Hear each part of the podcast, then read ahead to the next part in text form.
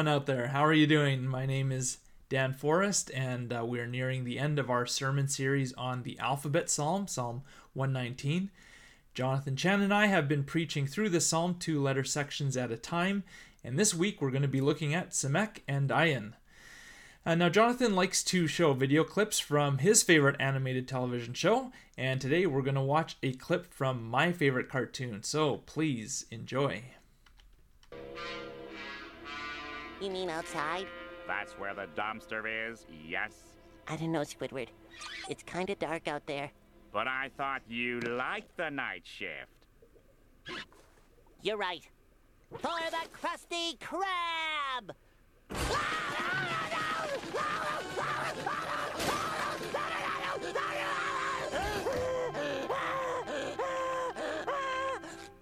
Piece of cake. Well, as shown in this clip, sometimes it's not that easy taking out the trash. But we've got to get it out of our house and our place of businesses because trash can build up and stink up the place. It can attract rodents and bugs and it can just totally ruin our space. Well, for our sermon today, we will join the psalmist in using the metaphor of trash to refer to all that is wicked, evil, and unjust. Our world is piling up with trash, and what is God going to do about it? Just when we think one piece of trash is removed, more trash takes its place. 2020 is a perfect example of this.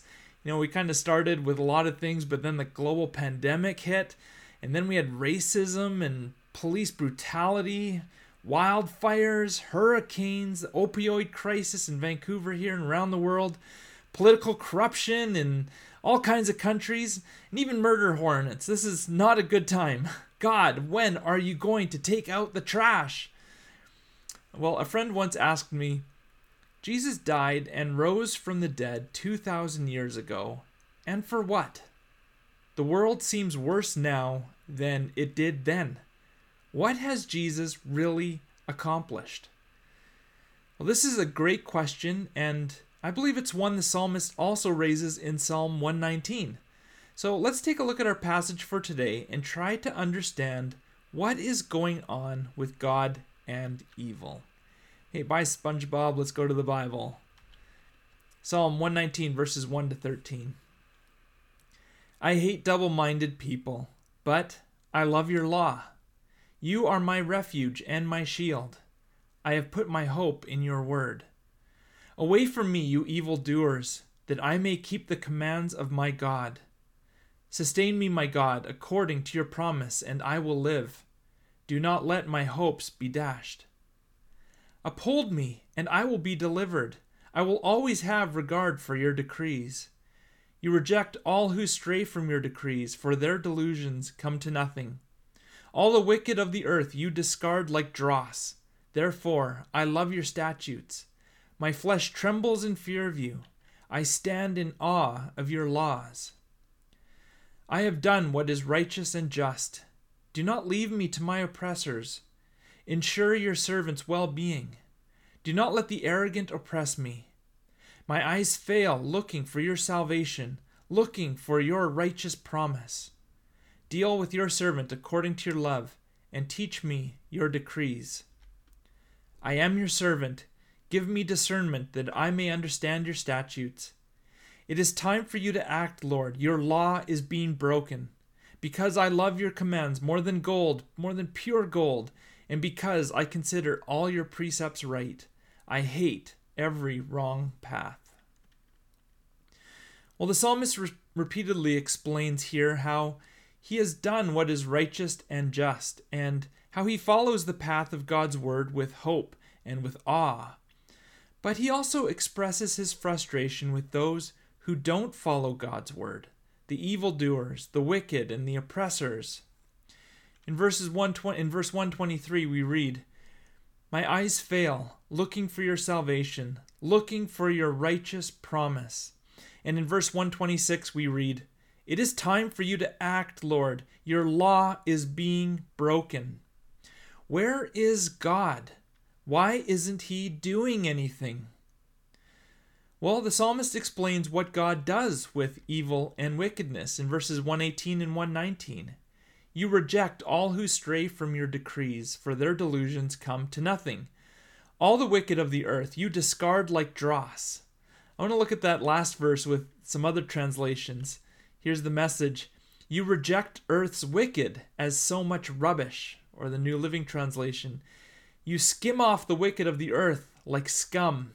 Here's the Common, English Bible. You dispose of all the wicked people on earth like waste. God takes out the wicked like he's taking out the trash. We see these ideas and this Im- imagery throughout the Bible. Evil and wickedness will not last forever. God will one day fully get rid of it and restore the universe to peace and shalom. No more evil, no more suffering, no more trash. But once again, why is there still so much trash around?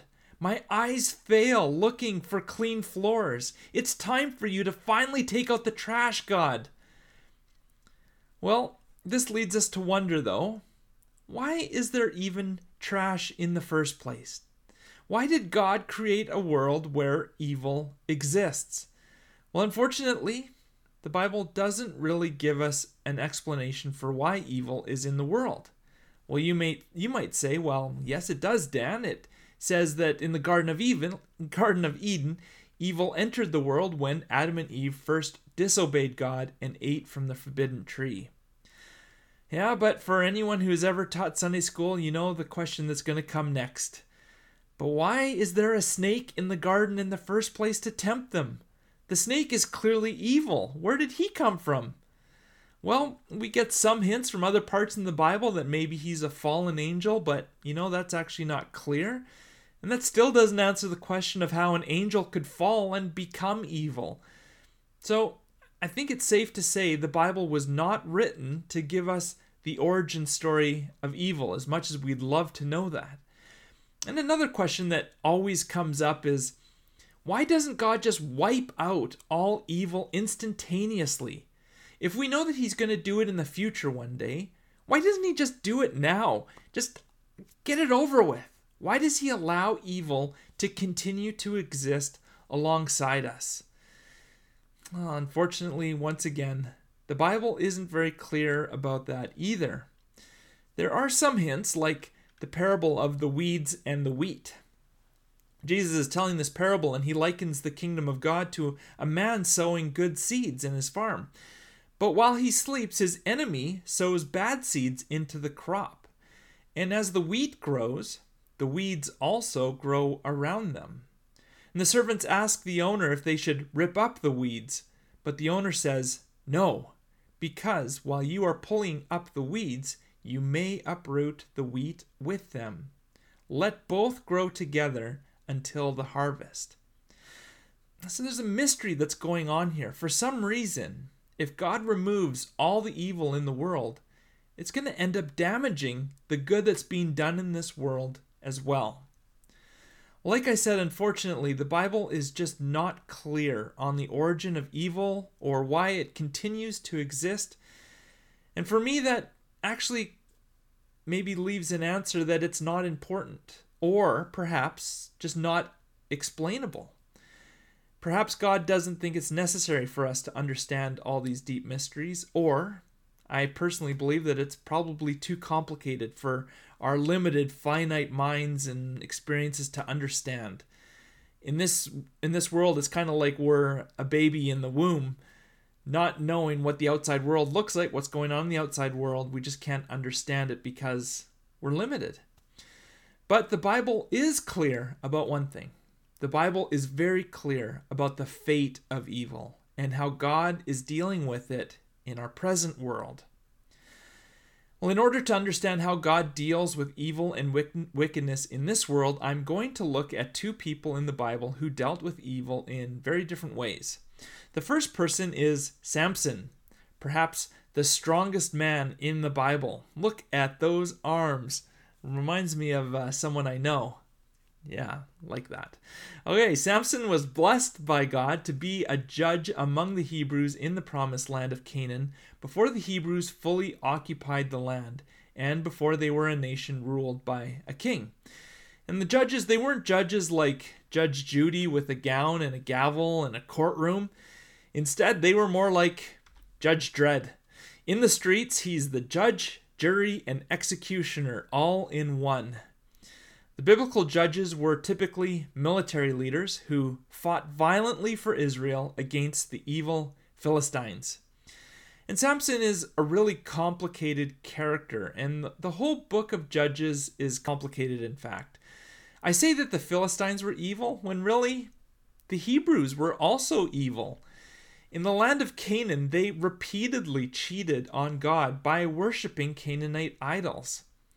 They were just like the two faced people the psalmist hates in our passage, saying that they love God, but also loving other gods. They weren't following God's laws, and so God would raise up the Philistines to punish them, to discipline them. And then they would repent and they would cry out to God, and He would have mercy on them, and He would raise up a judge to deliver them from evil. But throughout the book of Judges, this is a recurring cycle. It doesn't happen just once. The cycle would happen over and over and over again, with Samson being the 12th and final judge. Now, you would think that these judges were righteous individuals who followed God's laws and blessed those around them, but Samson was certainly not a righteous judge. Samson repeatedly broke the Hebrew law, and he even broke the Nazarite vow that he had taken since he was born. For, for starters, he married a non Hebrew. He ate unclean honey from a corpse. He drank wine. He slept with prostitutes. He was arrogant, vengeful, and extremely selfish. This was the one person that God raised up to take out the trash. But in many ways, he himself was trash. After the incident with Delilah cutting his hair, Samson loses his strength and the Philistines capture him, gouging out his eyes and forcing him into slave labor. At a pagan festival, they bring him out of prison to entertain them, and he asks to be propped up against the pillar so that he can get some support. And as Samson leans against these pillars, he cries out, Sovereign Lord, remember me.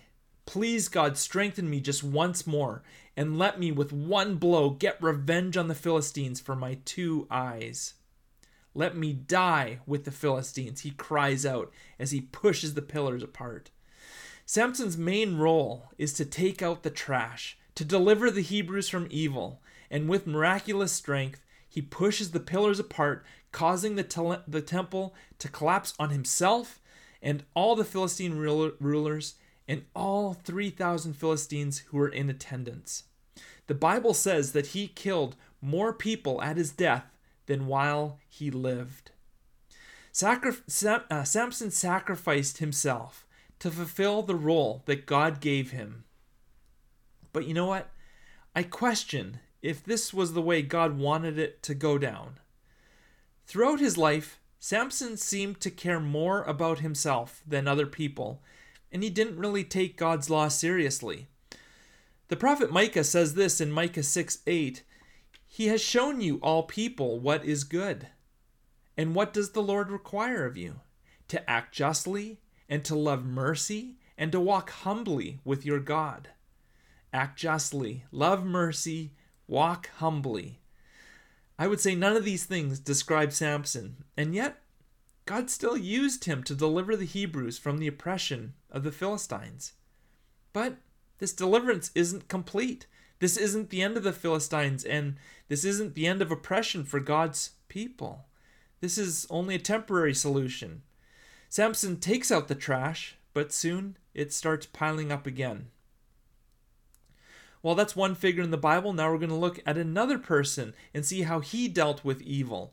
Like Samson, this person's birth was foretold by an angel. Like Samson, this person touched the unclean, he drank wine, he spoke in riddles, he sacrificed his love for others, and he died with his arms stretched out.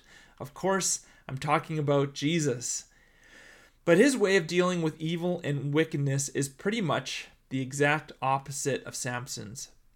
The way Samson deals with evil is reactive and selfish. Every time he acts against the Philistines, it's always to get revenge for something that they've done to him personally.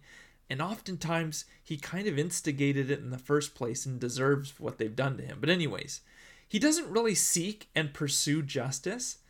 Whereas Jesus, he deals with evil proactively and selflessly. Jesus intentionally travels from town to town so people can bring their sick to be healed and the demon possessed to be delivered. Jesus even travels into foreign places, healing the sick there, casting out the demons there, forgiving sins wherever he goes. And when he's faced with situations where a person deserves to be punished, his response is often compassion and grace. The woman caught in adultery, he humanizes her and sets her free. The thieving tax collector Zacchaeus well, Jesus calls Zacchaeus by name and dines with him.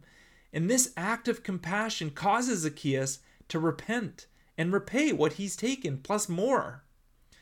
There's also the centurion who is actively participating in the Roman uh, oppression over Israel. Well, Jesus talks to the centurion and heals his suffering and paralyzed servant. In these cases, and in so many others, Jesus doesn't punish, but instead he heals, he restores, and he forgives. Samson's only method for dealing with evil is violence and killing, whereas Jesus' method is grace, compassion, generosity, and forgiveness. When Samson carries out his final great act of judgment, it's out of vengeance and spite. But Jesus' final blow to evil is carefully planned out and it's purposeful. He knows that he's going to Jerusalem to die. He knows that he will face all forms of evil there, and yet he still sets his eyes on the cross and heads straight for it. On the cross, Jesus experienced demonic persecution, political oppression, even personal insults and of course, all the suffering and pain. And the response that we want to see Jesus take is the response of Samson Jesus, kill them all, rain down fire and judgment on evil and destroy it. And this is the response that Peter takes when Jesus is first arrested. Peter pulls out his sword and he lops off someone's ear. But Jesus rebukes Peter and he says to him, Don't you realize that I could ask my Father for thousands of angels to protect us, and he would send them instantly. Jesus could call down the whole army of heaven to come down and destroy evil. He's the Son of God. He could save himself and come down from the cross. But instead of responding to evil with violence and with more evil, Jesus responds to evil with love. As Jesus hangs on the cross, he looks down on his killers and he says, Father, forgive them, for they don't know what they're doing. This just doesn't seem right to us. This doesn't seem fair or just. This doesn't seem like God is rejecting those who stray from his decrees. It looks like he's accepting them. This doesn't seem like God is discarding the wicked of the earth like dross or disposing of them like waste. Instead of taking out the trash, it seems like God is recycling it and repurposing it. Instead of destroying evil with violence, Jesus is using grace to transform the wicked into the righteous. He's changing sick bodies and minds into healthy and whole bodies and minds. And he's taking relationships that were severely damaged and he's restoring them. This is how God rids the world of evil by transforming it into good. And it's our job as, as God's people to join Him in transforming evil in this world for good. You know, when my friend asked that question a long time ago, what did Jesus accomplish on the cross, anyways? It's been 2,000 years and evil still continues to grow. I completely agree with him. Many people have this belief that as humanity progresses, we'll become better people. But I'm sorry, that's just not happening. For every advance that we make towards good, as we expand on all the good, evil just advances more. And different ways of evil grow and form. Unfortunately, the weeds continue to grow with the wheat. Jesus' death and resurrection in that moment did not end evil. But what it did do was break the power of evil.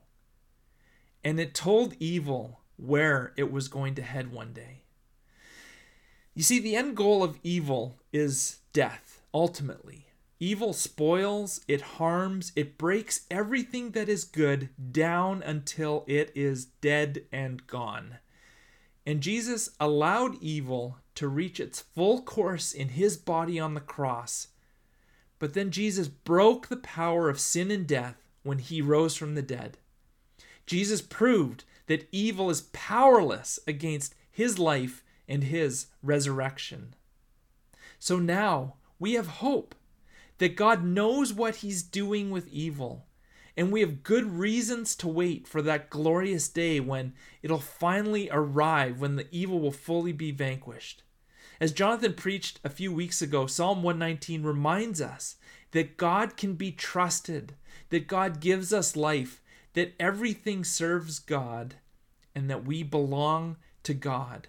For these reasons, we can wait with strength and hope and comfort. And the great thing is, the cross doesn't just give us hope for the future, it also gives us power and an example for victory over evil today, right now.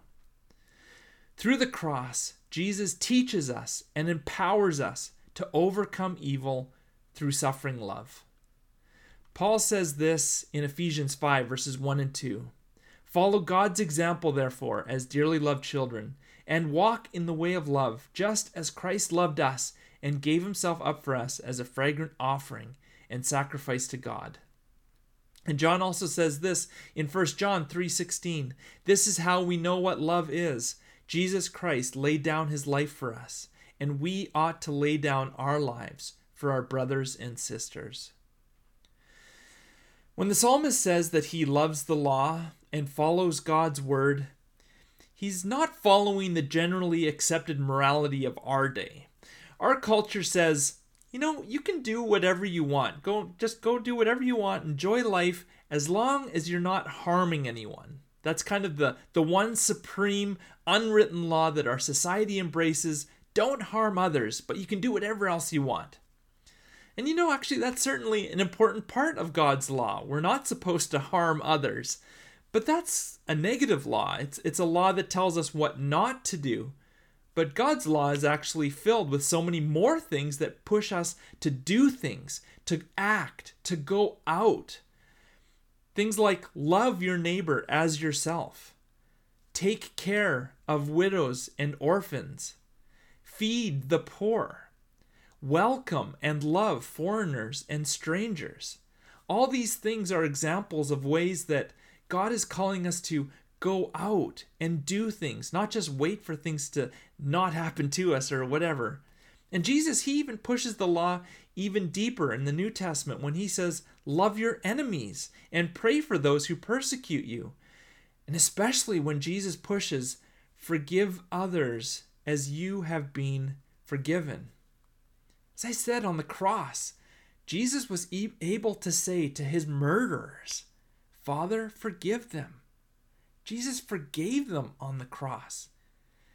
And it's by that power of being able to forgive that not only does Jesus release those people to find healing and joy in life, but Jesus releases himself to not be weighted down and burdened by anger, vengeful thoughts, bitterness.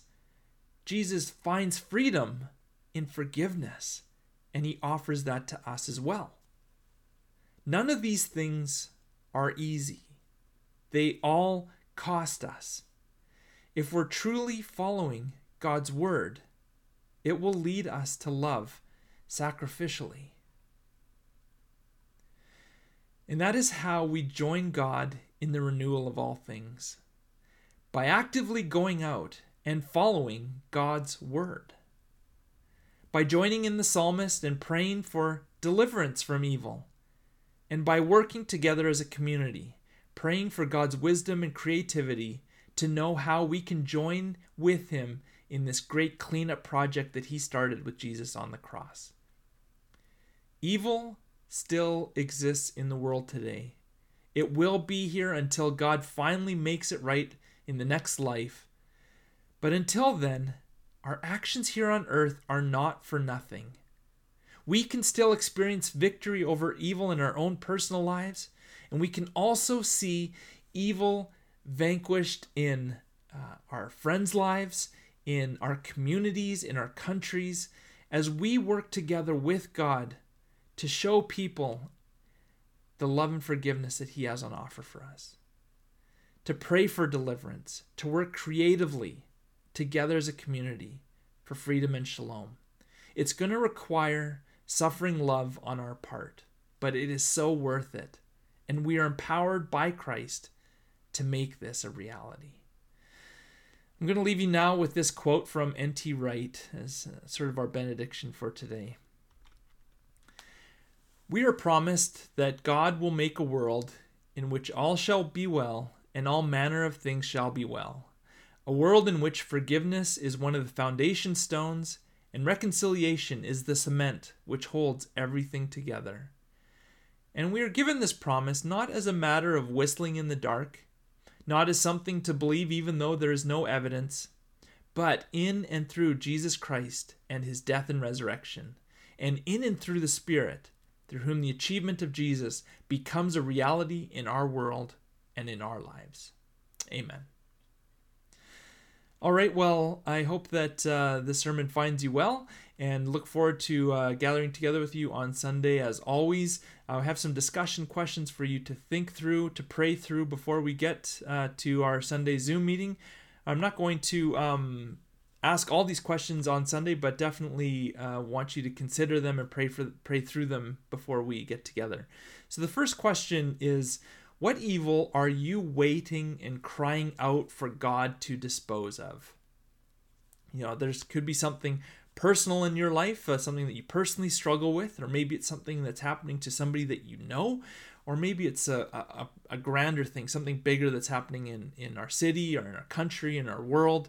What evil are you waiting and crying out for God to dispose of? Second question Have you or how have you experienced Christ's victory over evil in your life? You know, what are some examples of times when, when God's love, forgiveness, uh, healing has invaded your life and you've seen evil uh, been yeah vanquished that's that's my question again the third question is who do you know who is actively and creative creatively joining God in transforming evil for good in this world. I'm always looking to hear creative stories, um, inspiring stories, new stories of ways that Christians around the world are working with God to transform evil into good. So I'm wondering, do you have any stories? Is there something that you personally do in your life? It could be something small, it doesn't have to be something big or do you know uh, yeah someone in your circle of friends or maybe you've heard stories around the world? I'd love to hear these different stories of how god is using us to actively transform evil for good in this world.